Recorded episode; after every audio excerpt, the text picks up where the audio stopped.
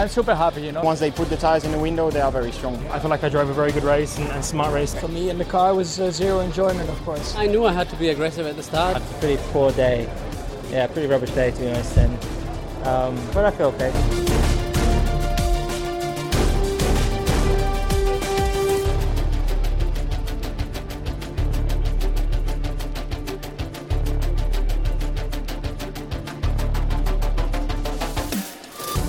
Max Verstappen měl v Singapuru první šanci získat letošní titul mistra světa, ale to by musel závod vyhrát. A to by nesmělo v Singapuru pršet. A tím pádem by závěr kvalifikace nesměl proběhnout v netradičním improvizovaném režimu. Takže by Red Bull mohl správně spočítat potřebné množství paliva. Verstappen by kvalifikaci nejspíš v pohodě vyhrál a možná i samotný závod. A stejně by se nestal šampionem, protože Ferrari se tentokrát vyvarovalo chyb. Titul se odkládá, ale o jiné pozice a tím pádem i prize money se nadále zuřivě bojuje. A zuřivě se bojovalo v Singapuru. E, pravda, možná trefnější výraz je, že v Singapuru se bojovalo hodně o přežití. Máme za sebou právě eh, městský závod pod umělým osvětlením, který slavil premiéru v roce 2008 a tím pádem se samozřejmě nabízí tradiční Instapokec, ve kterém musíme probrat všechny souvislosti a závislosti a pochopit, co se vlastně odehrálo a proč. A zdraví vás také proto Tomáš Richter a Jiří Colton Herta Košta. Já tě zdravím Tomáši i zdravím i naše posluchače. Uh, ty si přezdíváš, Jirko, poslední dobou Colton Herta z toho prostého důvodu, že vypadáš jako on a snažíš se teď dokonce uh, získat i uh, jeho kombinézu, aby se prostě se dostal k šanci, že místo něj budeš závodit ve Formuli 1, že jo? No tak plánuju to do Alfa Tauri nebo do Alpinu, ale uvidíme, jak to vyjde přece jenom. Je to trochu složitější, nemám body na super licenci, takže No a to jsme si říkali, člověče, eh, abychom zůstali věrní tématu této epizody podcastu Kolo na kolo, že velkými tématy budou jezdecká složení pro sezonu 2023 během velké ceny Singapuru a také čerstvě oznámený kalendář, ze kterého asi tak 80% zejména britských novinářů dostalo infarkt. Ale nestalo se tak, protože to zákulisní kontroverzní téma, které někdo vytáhl, tak je nedodržení rozpočtových stropů ze sezony loňské, ale k tomu se dostaneme až v závěru, protože my samozřejmě musíme rozebrat to, co se odehrálo a odehrávalo zejména na závodní dráze. Jako kdyby velká cena Singapuru už sama o sobě nebyla nejnáročnějším a nejdelším závodem v kalendáři mistrovství světa, ale ještě to zkomplikovalo počasí a samotní pořadatelé, kteří museli jednak odložit pochopitelně start tam se asi nedalo nic namítat, protože v Singapuru, když začne pršet, tak já říkám, že tam neprší, tam prostě padají, ale jako tuny vody bez nadsázky, a tam se nedá jet ani na kole, ani v běžném autě, natož ve formuli, takže start musel být odložen, byť mně přišlo, že to odkládání se neslo v režimu eh, šípkové růženky, eh, hodně pomalu osychající trať a na takové klouzačce udržet formuli mezi eh, s singapurskými zdmi, tak eh, bylo jasné od začátku, že nebude jednoduché, že? Na druhou stranu mě to připomnělo Monako, kde se také čekalo a čekalo se, až trať byla téměř suchá, nebo alespoň byla tedy na intermediálky, nikoliv na plně mokré pneumatiky. A teď opět ten celý proces, který vlastně následoval, byl podle mě strašně dlouhý, protože se oznámilo, že se pojede až za hodinu, vlastně v ten moment, kdy přišlo to oznámení a že se teprve za 20 minut otevře grid, což znamená, že irrelevantní absolutně pro všechny, nejenom, že tedy všichni museli čekat, ale zároveň jezdci, kteří absolvovali ty své outlap kola po výjezdu z boxu na grid, tak byli také k ničemu, protože trať úplně změnila své podmínky. A tak nějak nevím, na co se čekalo, protože ta voda už tam téměř nebyla, sice byly tam nějaká ta místa, byla tam nějaká ta místa, která byla mokrá, ale to tak nějak trápilo tu trať celý víkend, že řekněme první a třetí sektor trochu pod vodou, ale prostřední sektor úplně suchý. A to bylo tak nějak i v tomto případě a mohlo se tedy odstartovat daleko dříve, nemuseli jsme zbytečně čekat a respektive zkracovat závod. Ty jsi neposlouchal eh, prodloužené studio Formule 1 před závodem na programu Sport 2, protože pokud ano, tak bys určitě eh, odloženého startu závodu v žádném případě nelitoval? Já jsem koukal na GT World Challenge, protože se to zrovna křížilo, kvůli tomu posunutí. Chceš říct, že jsi nedokoukal na, na naše studio, jo? Mm. Ty jsi takhle jako nevěrný a neloajální, jo? Máš teď říct jasně hned ze záznamu, pochopitelně, se no zpětným sledováním. no jasně.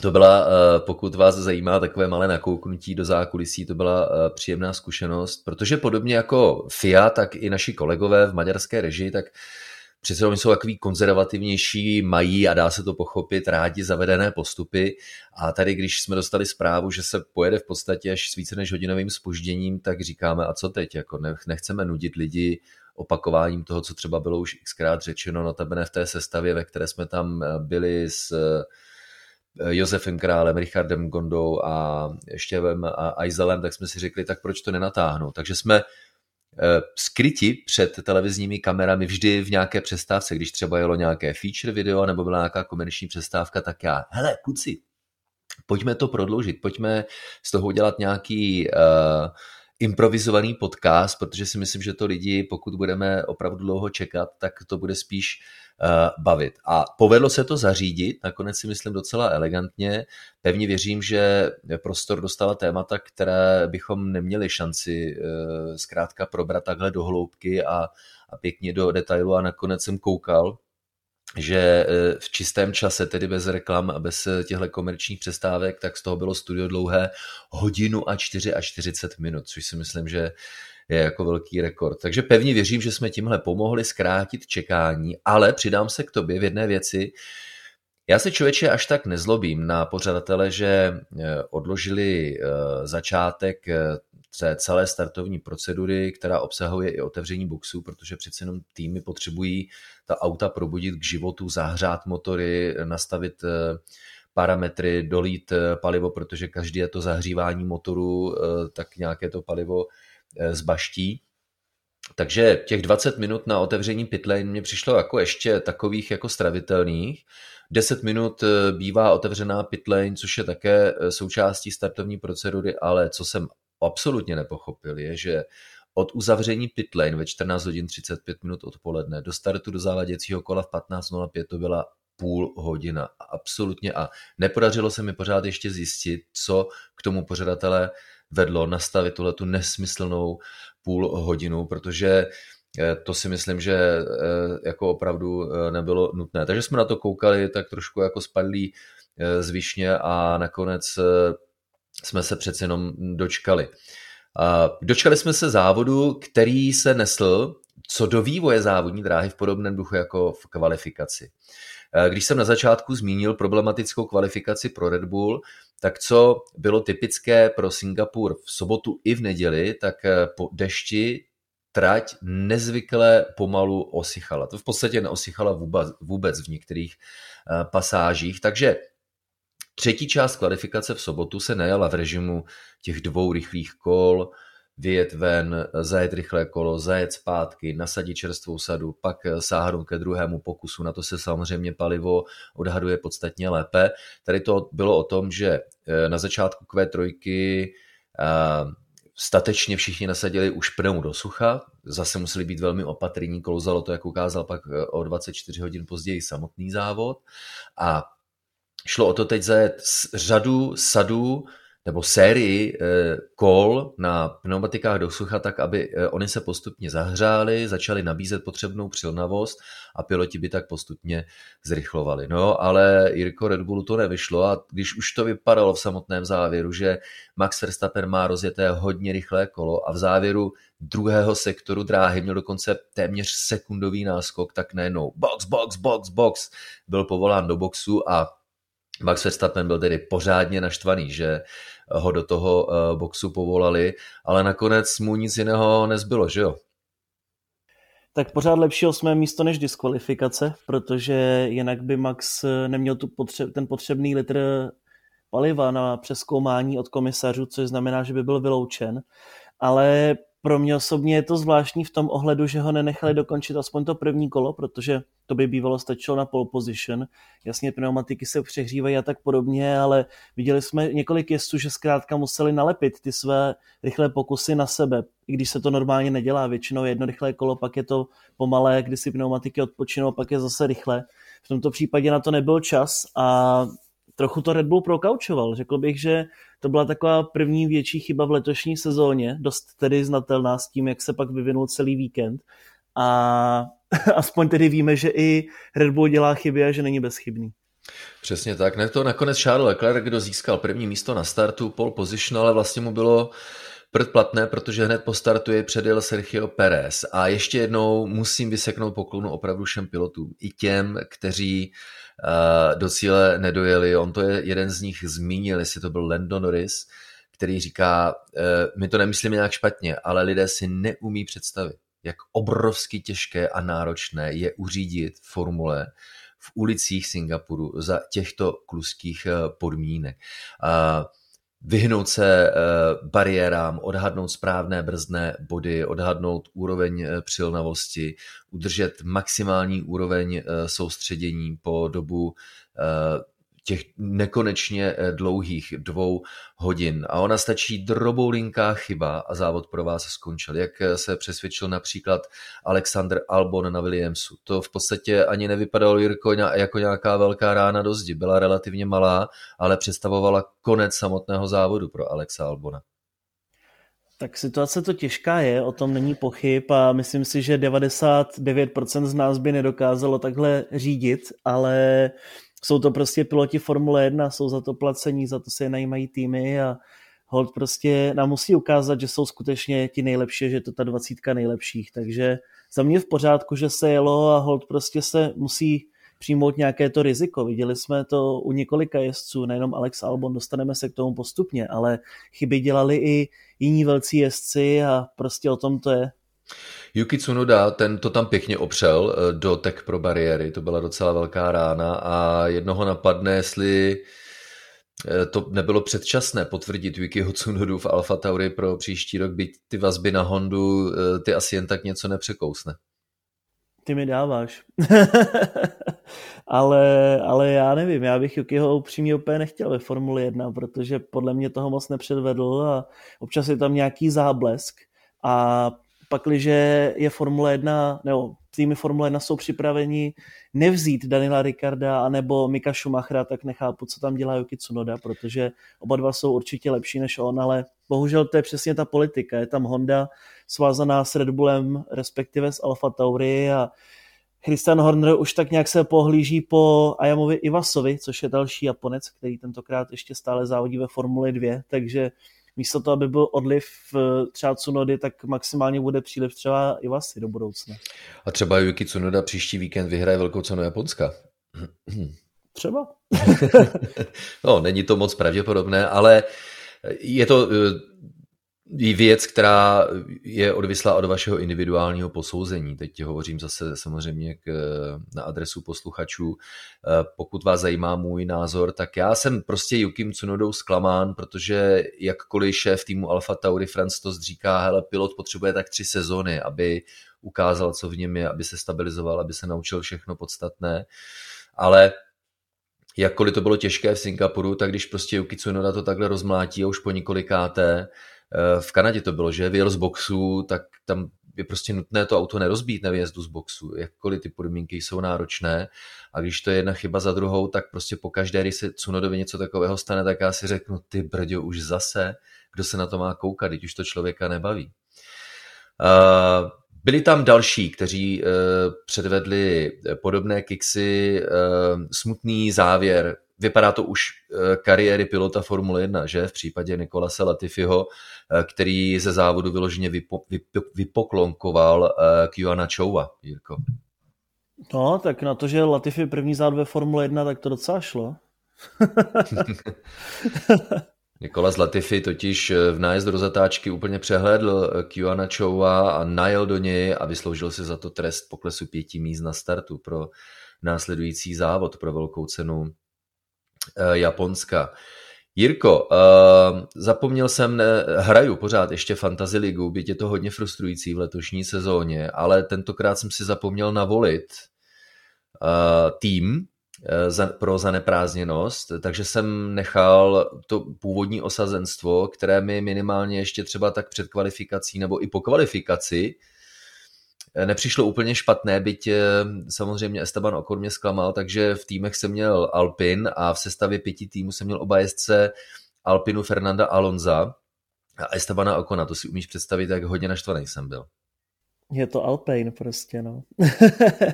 Ehm, no, hodně špatný víkend pro Alpin a McLaren je tedy dokázal přeskočit v tabulce mezi týmy.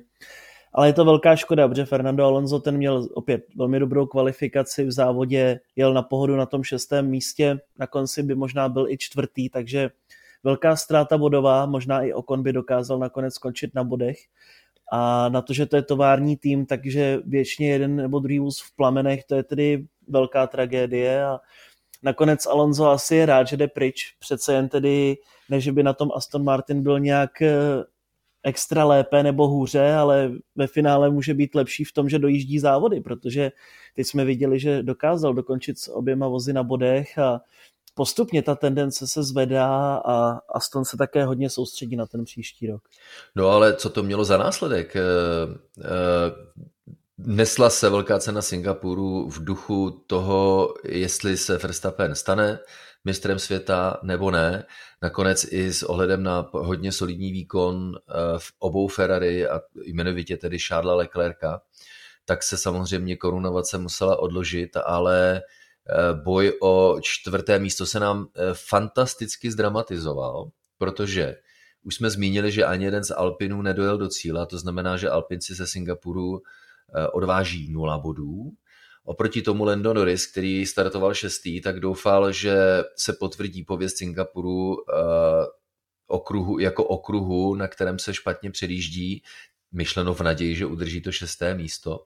Ale s ohledem na to, co se dělo, tak Lando Norris dojel do cíle na krásném čtvrtém místě. Ale víš, kdo dojel za ním, člověče, na místě pátém?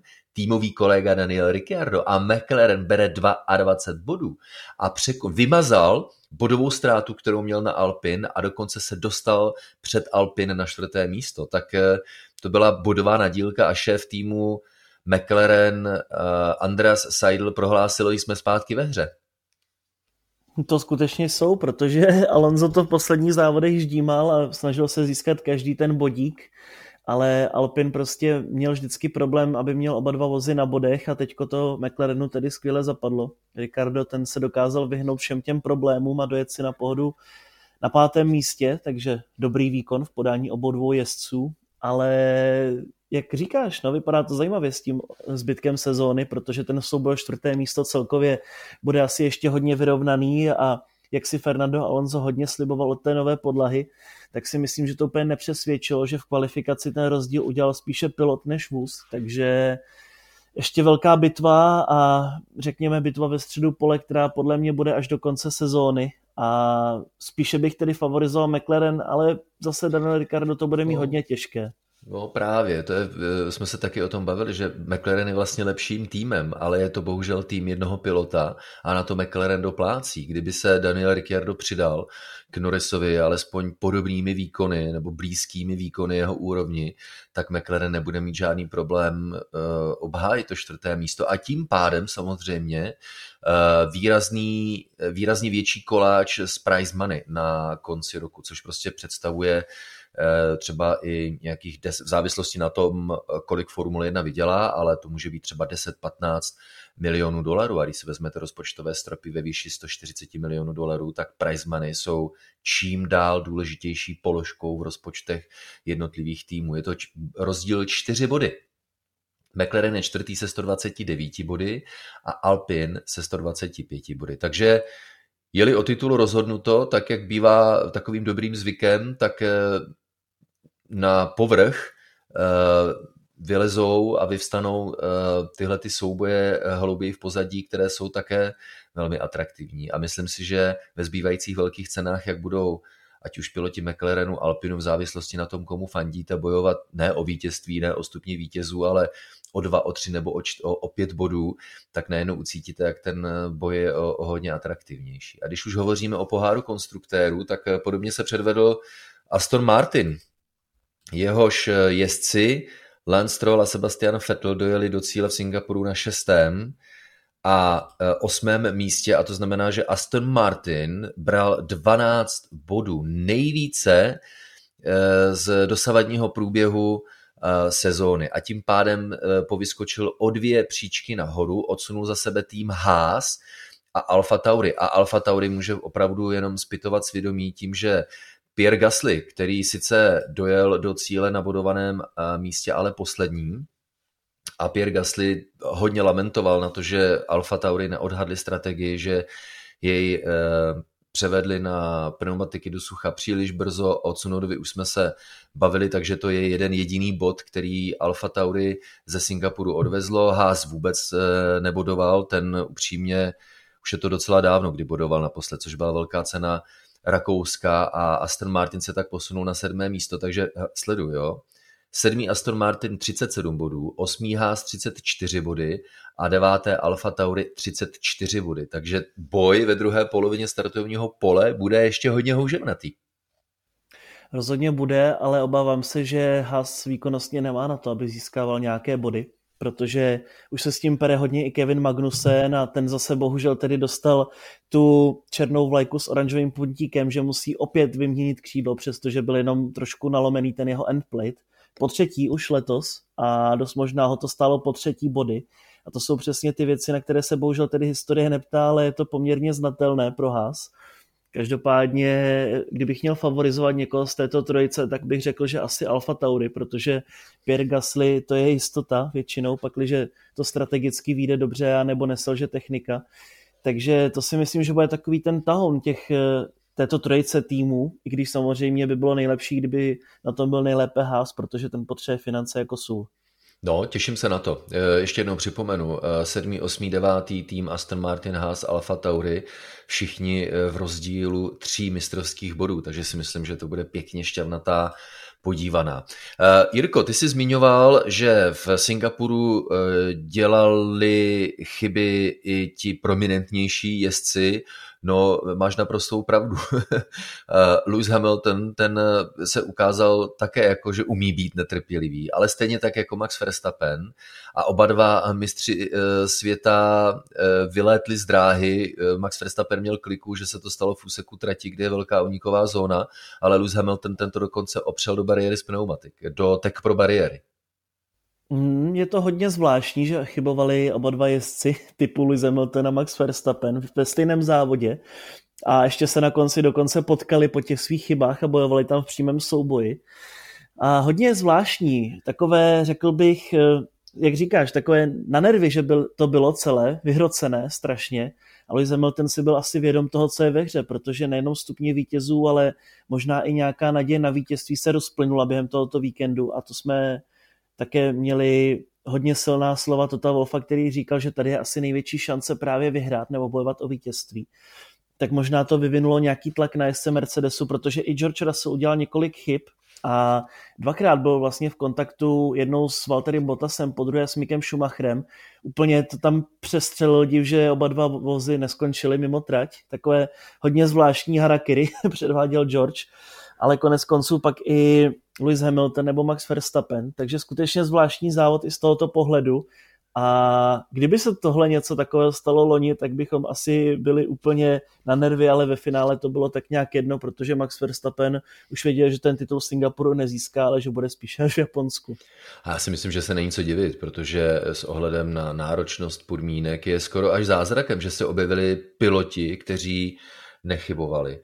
A ono to bylo v Singapuru těžké ještě do té míry, že jak trať pomalinku osuchala, tak ideální závodní stopa byla suší, na, ní se dalo jakž tak rozumně jet, ale jakýkoliv pokus o předjetí, který představuje větí z téhle ideální závodní stopy, tak samozřejmě eh, představuje najednou kluské auto. Takže to byla taková trošku až mission impossible. Řeknete si, piloti, eh, kteří skončili na stupních vítězů nebo na prvních čtyřech místech, nebo na prvních pěti, když připočítáme Daniela Ricciarda, tak chyby neudělali. Tak jediný, kdo si myslím, že opravdu chybu neudělal, tak je Lando Norris, který jel bravurně. Daniel Ricciardo jednak těžil z průběhu závodu, a, ale na svého týmového kolegu eh, ztrácel obrovské množství času.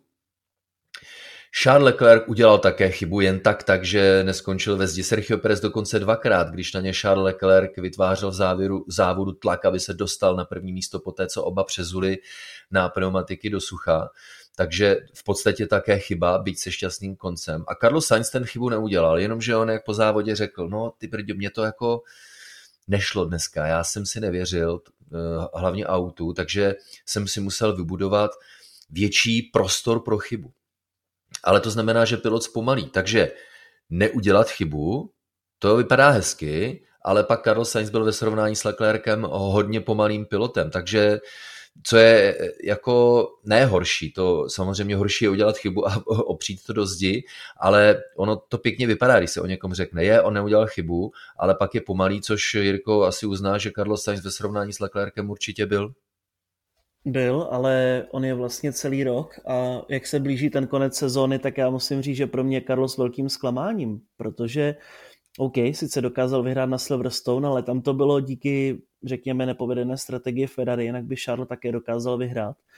A obecně tak nějaké hodně za očekáváním a hodně ztrácí na Charlesa. Jsou tam občas ty výkřiky do tmy, že ho dokáže porazit, ale Charles se s tím vozem pere a vidíme, že ať je déšť nebo sucho, tak dokáže být na stupních vítězů a potrápit alespoň třeba ty své soupeře. Ale Carlos, ten ani vlastně nevíme, že tam byl, ten byl tak nějak jenom v tabulce, ani se o kamery nevšimli za celý závod, možná na startu byl pár vteřin, ale pak uprostřed nikoho a to je samozřejmě dáno tím, jak je Ferrari silnější oproti McLarenu nebo Alpinu, kteří jeli za ním, takže Sainz si dal v pohodě pro třetí místo, ale asi nic, o čem by psal domů. Tak a teď musíme asi otevřít to kontroverzní téma. Co myslíš? Máš rád nepříjemné otázky, Jirko? Dostáváme je celých 25 minut podcastu, takže jdeme o, do toho. Tak takže teď přichází další, prosím tě. Jo? Dostal by Sergio Pérez penalizaci pěti sekund, kdyby v cíli neměl náskok větší než pět sekund? Ano nebo ne? Celá, no. řekl bych, že celá ta penalizace a to všechno okolo bylo uděláno tak, aby Pérez nepřišel o vítězství. Pojďme ale uvést eh, diváka a posluchače, kteří eh, třeba neviděli eh, konkrétní průběh závodu, z čeho to vlastně vzniklo. Existuje pravidlo, které, aby se celé startovní pole nerozjelo do dálky a do šířky, tak piloti musí držet maximální rozestupy v délce deseti délek auta. Stejně tak jako první pilot, v tomhle případě Sergio Perez, musí držet vzdálenost od safety caru v délce maximálně deseti délek auta.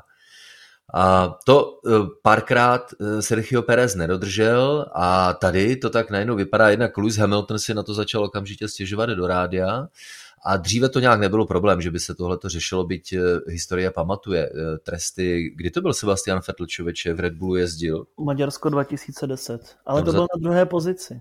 To bylo na druhé, ale ten si nechal podjet soupeře před sebou, Ten viď? si nechal podjet Marka Webera, aby Webrovi pomohl vytvořit náskok, ano. protože ještě nebyl v boxech. A ten za to dostal tenkrát člověče dokonce průjezd z boxy, přesně mm-hmm. tak. No. Takže ty precedenty tady jsou. Tak. A e, ten prohřešek nebyl na nějakou dlouhou dobu. Každopádně, co je důležité, že Sergio Perez si opravdu nechal pohodjet safety car na délku větší než je 10, na vzdálenost větší než je 10 délek auta v době, kdy safety caru ještě blikaly světla, to znamená, jednalo se o plnohodnotný režim safety caru, navzdory tomu, že to bylo vždy v kole, eh, kdy měl safety car zajít do, do boxu, tedy těsně před restartem. A Ferrari dokonce lobovalo za to, ne, ne, ne, to nebude trest, eh, případný trest pěti sekund, ale hned dva, protože Sergio Perez to provedl hned dvakrát. No jak se ukázalo v závodním rozhovoru mezi sportovními komisaři a Sergiem Perezem, že Sergio Perez to provedl dokonce třikrát, člověče. No a dokonce dvakrát v jednom kole. Nejprve to bylo tedy při tom prvním safety caru ve 13. okruhu, pokud se nemýlim. A pak to přišlo v 10. okruhu tedy.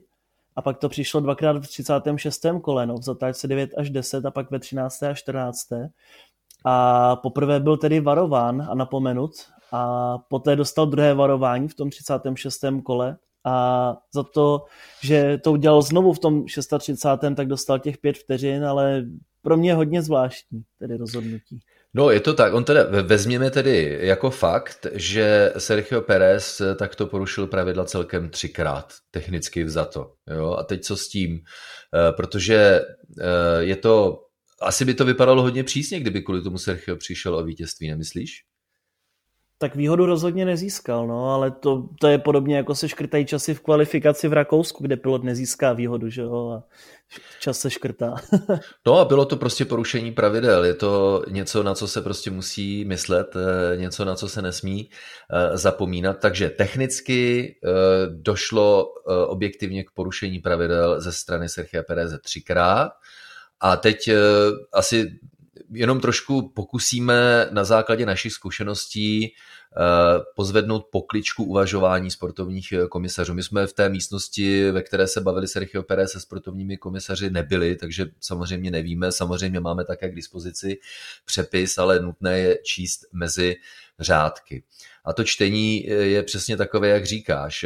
Sportovní komisaři nechtěli Pérezovi a Red Bullu sebrat vítězství, protože kdyby vzali v potaz, že Sergio Perez třikrát porušil pravidla, tak jednak to mohli udělat už během závodu, že? A neudělali. No mohli, ale to je přesně ono. Podobně jako se třeba dokázal vyšetřit hnedka incident mezi Latifem a Chouem a Latifi dostal mimochodem tedy penalizaci poklesu pěti míst na startu v Japonsku, což tedy mu asi nebude úplně platné, ale tak to mohli vyřešit komisaři i rovnou a nemuseli jsme zase refreshovat Twitter až skoro do půlnoci. no, no uh, já mám pocit, Jirko, a už jsem to takhle zaslechl i z několika směrů, že po fiasku uh, v závěru loňského roku uh, a s příchodem nového prezidenta FIA tak eh, si FIA dává větší pozor na to, aby eh, její pozice při rozhodování byla obhajitelná, ale obhajitelná nikoli nezbytně logicky, ale zejména právně. A to znamená, že eh, se sportovními komisaři na velké ceny jezdí skupina právníků, to konec konců už dneska i s každým týmem, a ti pomáhají sportovním komisařům, když mají něco rozhodnout a v podstatě je to taková, řekl bych, simulovaná diskuze teďka. Jo? Sportovní komisaři řeknou, hele, pravdou je, my jsme to ověřili z televizních záznamů, že Sergio Perez skutečně porušil uh, pravidla za safety carem hned třikrát. Uh, no ale když mu udělíme ten trest, a asi ten nejnižší, který můžeme, tak to je pětisekundová penalizace, no tak přijde o vítězství, ale to se nám zase úplně nechce, protože to není dobré pro ten sport, z toho bude prostě strašná fraška, kdybychom rozbíjeli výsledky jenom proto, že došlo k, vlastně k nějakému procedurálnímu porušení, které Perezovi nepřineslo žádnou výhodu. No a ti právníci se takhle zamyslí a řeknou, hele, no tak Eh, pravidla umožňují širokou škálu trestů, no tak hele, poprvé prostě řekněte, že jste ho upozornili, po druhé, že dostal formální napomenutí a když si nedal říct, tak tady má tu pětisekundovou penalizaci díky tomu, že si vyjel náskok větší než 7 sekund, tak se vlk nažere a koza zůstane celá, že jo? No, dává to smysl, ale zase je to taková, řekněme, umělá show, nebo vlastně co, co jakoby FIA chce a co chce Formule 1, jaká je, jaká je vlastně podstata toho všeho, jak to vlastně chtějí vést, protože pak to nemá žádnou logiku. Příště se to stane plásnu Yukimu Tsunodovi a ten dostane na jednou 30 vteřin, protože byl na 15. pozici. Pro mě osobně je to hodně zvláštní a opět je to nekonzistentní rozhodnutí a dovolím si použít ten termín, že tam prostě FIA má bordel a neví levá, co dělá pravá, jenom proto, aby vypadali dobře po tom, co to podělali loni v Abu Dhabi. A já osobně jsem tedy čekal, že to bude skutečně dvakrát pět vteřin, že poprvé byl upozorněn, což je logické, vždycky se dává nějaké varování a poté by, protože to udělal dvakrát, tak by přišly dva tresty a mělo by to být správně deset. Tudíž by Perez nebyl vítěz závodu, ale. No a právě to, aby sportovní komisaři a FIA mohli najít nějaké šalamonské řešení, tak to hledání šalamonského řešení není reálné během závodu, protože tam jsou všichni strašně busy. A proto se odkládají takováhle téměř skoro až rozhodnutí nad triviálními akcemi, což zase rozlobilo mě, ono to možná bylo během přenosu cítit, protože když vidíme takhle houževnatý eh, závod s velmi napínavým bojem o první místo, protože Charles Leclerc ten opravdu drtil Sergia Pereze, než Leclerc udělal drobnou chybu. Perez mu poodjel z dosahu předjížděcího systému DRS, začaly mu fungovat pneumatiky a pak už Charles Leclerc neměl dostatečné tempo na to, aby Pereze dostal, takže jako hodně srdnatý výkon. Teď skončí ten dlouhatánský přenos. Odložený závod zase na začátku. Procedurou, kterou do dneška nikdo nevysvětlil a která prostě nemá vyloženě hlavu a patu a myslím zejména ta délka odložení, to, že byl závod odložen jako takový je logické, ale ta délka odložení prostě to mě hlava nebere. A plus skončí takhle dlouhý přenos, teď fanfáry, stupně vítězů, hymny, usměvavý Sergio Pérez převezme eh, pohár pro vítěze a nejenom se začne řešit u zeleného stolu, přenosy skončí, lidi jdou spát, eh, místního času je po půlnoci, to znamená, tam už je pondělí, eh, pondělí ráno a my pořád nemáme jisto v tom, kdo je vítězem závodu to bylo v minulosti vždycky eh, terčem kritiky, naprosto oprávněně, protože není možné si představ, skončí hokejový zápas, fotbalový zápas, tenisový zápas. Děkujeme za to, že jste zaplatili drahé vstupenky, pevně věříme, že jste si to uh, užili. O výsledku tohoto zápasu se dočtete v zítřejších novinách. A to je pakárna teda se vším všudy, že jo? To je, a to mě právě vadí, to je přesně to, co jsem načal, že skončí skvělý závod, kde se rozhodlo na trati a pak najednou by Sergio měl přijat to vítězství. Myslím, že většina z nás, eh, když na to koukala na ty stupně vítězů, tak byla tak na rozpacích, že vlastně buď eh, měl, neměla úplně takovou radost, pakliže se fandilo Red Bullu a Pérezovi, anebo naopak měla takovou tu naději, že Charles by přece jenom ještě mohl být vítězem ale určitě to není to, co jsme chtěli. Prostě podle mě má vždycky závod skončit tím, že se odmávne šachovnicová vlajka a hotovo. Je tohle skutečně hodně zbytečné a jak už jsem říkal, pak člověk akorát celý zbytek večera, tím, že už tak měl celou neděli zabitou, protože se odložil start a ještě ta procedura se prodloužila, tak kromě toho ještě pak čekat eh, do večera na výsledek skutečně oficiálně potvrzený, to si myslím, že naopak zase škodí Formule 1, ať se rozhodne sebe jak. Určitě, tam je taková pachuť, většinou je to takové, skončil závod a teď eh, rozjímáš, eh, zpracováváš dojmy, ať už dobré nebo zlé, když to závod byl dobrý, tak, eh, tak to vychutnáváš, necháváš to v sobě doznít, když to byl závod s horším průběhem, tak si říkáš, co bylo blbě, co by se dalo udělat jinak, analyzuješ příčiny toho, proč to třeba nebyl tak úplně atraktivní závod, ale je to prostě nějakým způsobem uzavřené. Tady to na ten závod skončil, my jsme byli utahaný, utahaný ale tím nechci nikoho otravovat, protože to byl přece jenom dlouhý přenos. A teď prostě si to všechno zbalíš eh, a, a jdeš eh, za svými dalšími cíly, v mém případě na večeři, protože už jsem byl hodně hladový.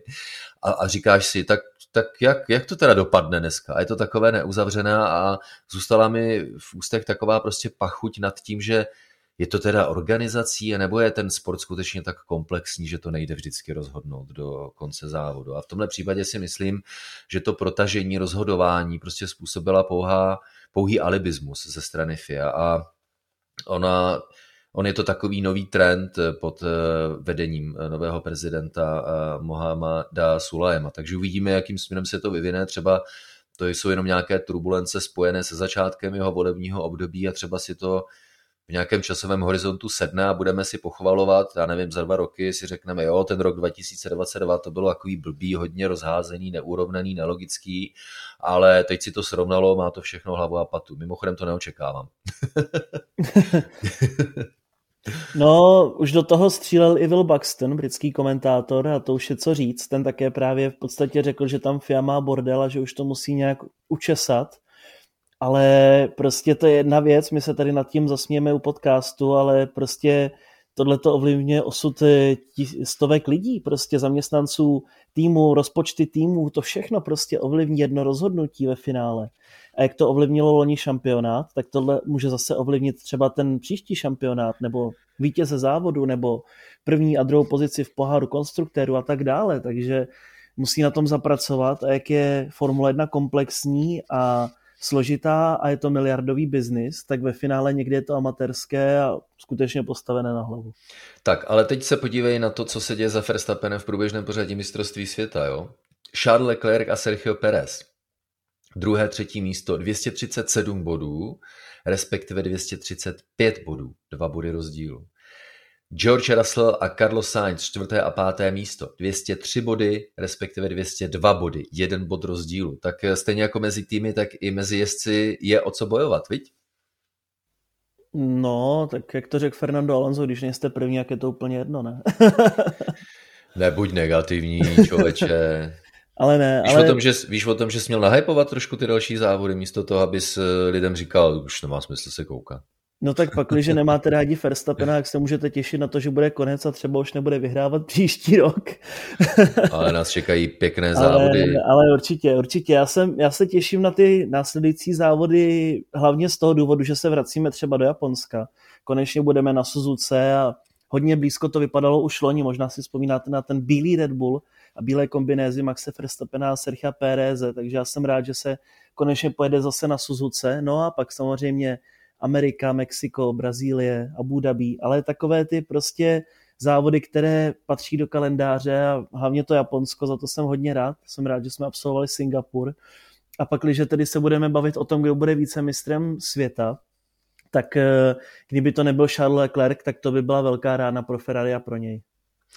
Čekají nás eh, závody, kde jsme dlouho nezávodili, jmenovitě příští víkend velká cena Japonska, pak velká cena USA, velká cena Mexika, velká cena Brazílie a velká cena Abu Dhabi, která nesporně si troufnu odhadnout se ponese v daleko eh, klidnějším duchu, než tomu bylo v loňské sezóně. Ale Jirko, my se máme asi na co těšit v dalších eh, dnech, protože jak jsem přece vzal, tak eh, děním ve velké ceně Singapuru cloumala aféra, která má, eh, řekl bych, zajímavé aspekty. Tím zajímavým aspektem je, že nikdo nikoho neobvinil, FIA nevydala žádnou zprávu o tom, že by někdo něco provedl, ale přesto se novináři ve velkém začali bavit se šéfy týmu, jakými jsou například šéf Mercedesu Toto Wolf, šéf Ferrari Mattia Binotto, šéf Williamsu Jost Capito, šéf Alfy Romeo Frederik Wasser, že některé z týmů porušili uh,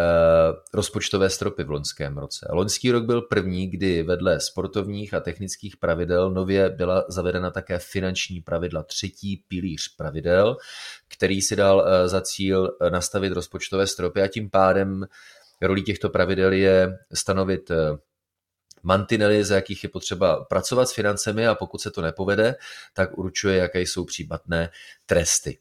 A uh, ani se netajili s tím jmenovaní ředitelé závodů, že jeden z týmů porušil rozpočtové stropy nebo překročil rozpočtové stropy výrazně a tím týmem, že je Red Bull, člověče. A že Red Bull by měl být tedy potrestán nejenom v loňské sezóně, na která se porušení, potenciální spekulované porušení finančních pravidel vztahuje, ale tím, že určitě měl výhodu i pro letošní rok a tím pádem je tam výhoda i pro příští rok, tak by měl být potrestán i letos a měl by být potrestán i pro příští rok, až FIA v pátek večer musela vydat zprávu, hele, e, ten proces vyhodnocování finančních zpráv, tak jak jsme je od týmu obdrželi, teprve probíhá.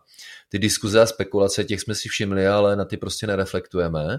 A pokud se ukáže, že některý z týmů porušil finanční pravidla, no tak se e, budeme tímhle postupem zabývat tak, jak je stanoven právě v tomto setu finančních pravidel a k nějakým divokým spekulacím a diskuzím ve veřejném prostoru se vůbec nebudeme přiklánět. Hodně to ale vře mezi týmy, protože Christian Horner je těmito obviněními hodně naštvaný.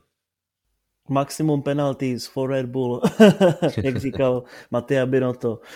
No, ono je to opět taková ta dnešní Formule 1, protože můžeme říct, že tohle všechno opět vyvolal Mercedes a Toto Wolf, který je tedy, jak říkal Ralf Schumacher, hodně špatným poraženým a stále nedokázal spolknout to loňské Abu Dhabi a z toho údajně pramení tyhle problémy a prostě toto Wolf za každou cenu se musí nějak pomstit tomu Red Bullu. Když už ho neporazil na trati, tak se právě chce pomstit nějak takhle a on právě opět vyvolává tu zlou krev a zase ten problém v pedoku Formule 1, jako už několikrát v letošním roce a i v minulosti, protože můžeme říct, že víceméně si toho nikdo nevšim, nebo se ke všem dostala ta zpráva od médií až, ale toto Wolf už to nějak dopředu věděl. A zajímavé je, že najednou s tím začal ordinovat i Mattia Binotto, který si podával ruku před boxy Mercedesu právě s Totem Wolfem během eh, pátečních tréninků, takže takové hodně zvláštní a taková hysterie najednou, jak se opět vytvořila z ničeho.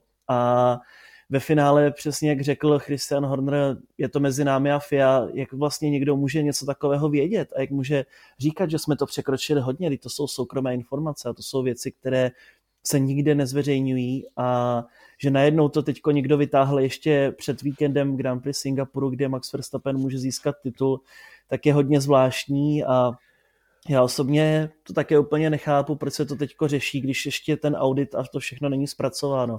Až to přijde, tak se to může řešit a FIA to vyhodnotí. Podobně jako to loni vyhodnocovala FIA v trestech pro Red Bull nebo pro Mercedes, i letos pro Red Bull a pro Mercedes, tak prostě oni vyhodnotí, jak to dopadlo a případně jaký trest bude vynášet.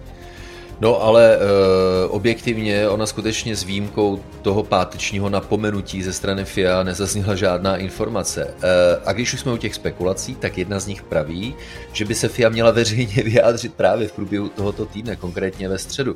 Což si myslím, že nastartuje jednu velkou mediální a fanouškovskou diskuzi a tím pádem nám to dává základ pro další speciální epizodu podcastu Kolo na kolo. Že jo? Ale jelikož nic nevíme, my se to prostě musíme dozvědět, tak si na to počkáme čekáme. Mezitím se budeme těšit na velkou cenu Japonska, která se jde už příští víkend, takže si nezapomeňte nastavit budíky, žádné velké párty v pátek a v sobotu večer, protože nás čeká brzké vstávání, ale myslím si, že eh, návratem na japonskou Suzuku eh, budeme řádně odměněni.